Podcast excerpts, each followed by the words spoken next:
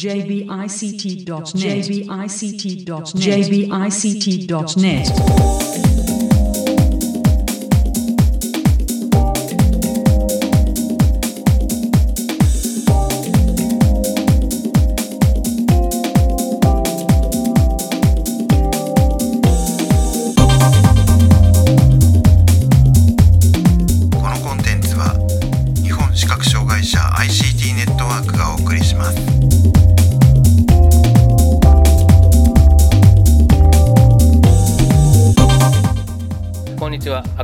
の情報サイトアクセルと設立準備中の日本視覚障害者 ICT ネットワークの共同制作でサイトワールド2016の模様をお送りするポッドキャストです。中根です。はい、辻です。はいよろしくお願いします。よろしくお願いします。はい今回は NTT ドコモさん、えー NTT ドコモの諏訪さんへのインタビューの模様をお送りします。では早速お聞きくださいえーサイトワールド 2016NTT ドコモさんのブースにお邪魔しています、えー NTT ドコモの諏訪さんにお話を伺いますよろしくお願いしますよろしくお願いします。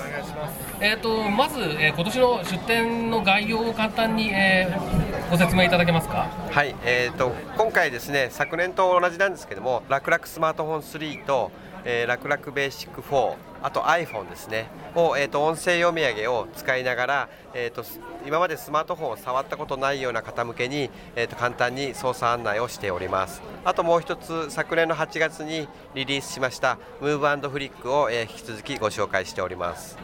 はい、ででこれはまあじゃあブースの方での紹介とあと,、えー、と体験会みたいなのもやってらっしゃるんですかね今はい。えー、と昨日はですね午前、午後2回ずつの計4回だったんですけども、はい。今日は、えー、と午前の1回のみでした、ちょっと会場が抑えられなかったので、今日は1回で、明日はまた午前2回、午後2回と、計4回実施する予定です。どうですか？やっぱり結構人気がありますか？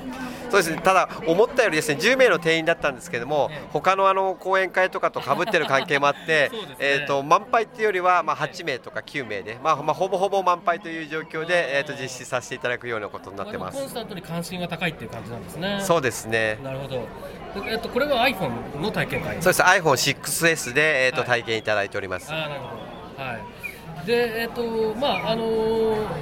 えーブースの方の展示等に関しては去年と大体同じということですけれども、はい。多分聞いている人でが気になっている部分としてはその、えーつい1週間か2週間ぐらい前ですかね、はい。えーと楽々本の新しいシリーズが、えー発表になって、えーこれがどんなものなのか、まああのー興味がある人はね、本当に興味がある人は自分で結構調べたりとかなさってるんじゃないかと思うんですけれども、十分調べきれてないという方もいると思いますので、ちょっと簡単に、えーどういった製品が出る予定なのかっていうことを、えーと教えていただけますか？はい、いわゆるガラケーと言われている、えー、と折りたたみタイプが、えー、と楽々本の機種名でいうと F 富士通 F の 02J というタイプの機種が、えー、と今年の12月中旬に発売予定です。で、えー、と今までの楽々本との、えー、とちょっと違いという意味で言うと、まあ、大きく3つありましてまず1つ目は、えー、と音声の、えー、と聞き取りやすさのアップということでボルテに対応しますので、あと富士通の、えー、と技術で、えー、と通話品質が上がっているというのが1点目です。で2点目としましては安心安全に関する機能の充実ということで迷惑電話対策機能というのを新たに設けております。こちらは、えー、と電話帳に登録されてない人からの電話について相手にアラームを流すとかそういったところでオレオレ詐欺とかそういうのの防止対策として、えー役立てばという機能を追加しております。最後、えー、と3点目につきましては、えー、と機能の楽しさアップということで歩数計の応援メッセージというのを、えー、とつけておりますのであ今日は5000歩も歩いたおめでとうみたいな、そんな感じでちょっと楽しさも付加した形で、えー、とつけております。なるほど。この、えーとまあ、いわゆるガラケーフィーチャーフォンの方は、えー、とこれまで同様に、えーメニューとかそういったものを音声で読み上げさせるような設定も可能なんですか？そうですね。富士通はもともと読み上げ機能が充実しておりますので、はい。えー、と視覚障害ある方は、えー、と比較的富士通の端末楽々本を選ぶ方が多くいらっしゃいます。はい、じゃあ、まあ、これまで同様に、えー安心して、まあ、買い替え等も、えーできると。そうですね。端末、位置づけとしてはそういう端末なんですはね。い、やはりあの折りたたみの携帯電話の継続的な発売っていうのをご要望いただいておりますので、ドコモも当面は、えー、と機種は少なくなってきてますけども、発売するというのは表明しておりますので、はい。引き続き出てくると思いますので、お楽しみによろしくお願いします。であともう一つ、えーこれに関して、えー気になっているのはその、まあ、ボルテに対応ということで、まあ、新たに LTE もを、えー積極的に使っていこうということだとと思うんですが、はい。そうすると、あの月々の電話料金が随分変わるんじゃないかっていうような不安を感じる人がいるんじゃないかと思うんですが、はい。その点に関する施策とかってのはなんか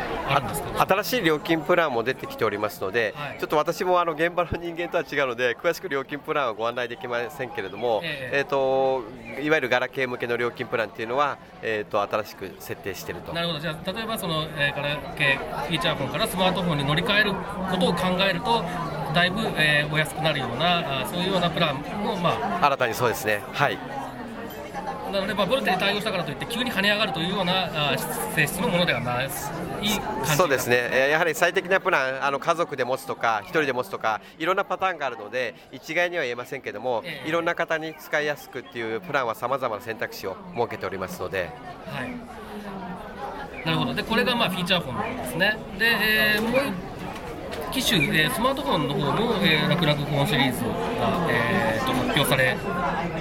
てましたよね。はい。はい。3月に発売開始予定なんですけども、はい。えー、とこちらはですね今まで楽々スマートフォン3は、えー、とアプリをダウンロードできなかったんですけども、はい。今のところ4ではダウンロードできるようなタイプというふうには聞いております。なるほど。ただ詳しくはですねちょっとまだ私も実機も触ったこともないのでまだちょっとこれ以上はちょっと、まだええわからはい時期も3月ということで、はい。えー、とまだはっきりした日付も決まっておりませんので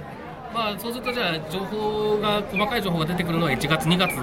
らいになると、まあ、もう少しわかるかなっていう。おそらくそうだと思います。はい、でまあ、イイメージとしては今の、えー、と楽々スマートフォン、えープレミアムでしたっけ、はい。えー、とアプリがインストールできるのがありますけれども、あれに近いようなあーものをなんとなく想像しておけばそんなに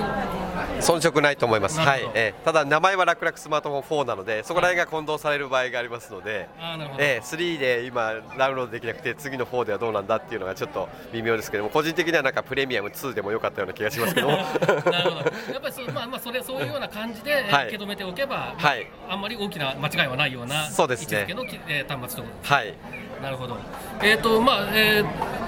今回の取り組み、それから、えー、楽々フォンシリーズ新しい、えー製品について伺いましたけど、何かあの、えー付け足したいされたいこととか、あるいは、えー PR されたいこととか、あのますか？ドコモのハーティー講座っていうのを、えー、と展開しておりまして、えー、とスマートフォンのえー使ったことない方向けに、えー、とスマートフォンってやっぱりあの凹凸がないので、えー、と機種変更するのが怖いっていう方もいらっしゃいますのである一定人数が集まったら講座を実施して、えー、と無料の体験会もありますのでホームページでご案内しておりますので興味があったらお申し込みいただければと思います。なるほど、これはあのハーティー講座っていうのは、ある程度人数を、えー集まればもう、えー実施していただけるとはいいうような感じのものなんですね。8名以上14名まででうん。会場はご用意いただくんですけどもええ。それ以外は端末と講師の派遣は無償で行っておりますので。まあ、特に端末はね、上位するのはなかなか大変ですからね、はい。あのそういうふうに実際に触れる機会があるっていうのは、すごくあの安心につながります、はい、場所と人だけ集めていただければ基本的には日本全国どこまででもスケジュールさえ合えば飛んできますのでぜひあのご検討お願いいたしますはい、えーここまで NTT ドコモの諏訪さんにお話を伺いました。どうもありがとうございました。ありがとうございました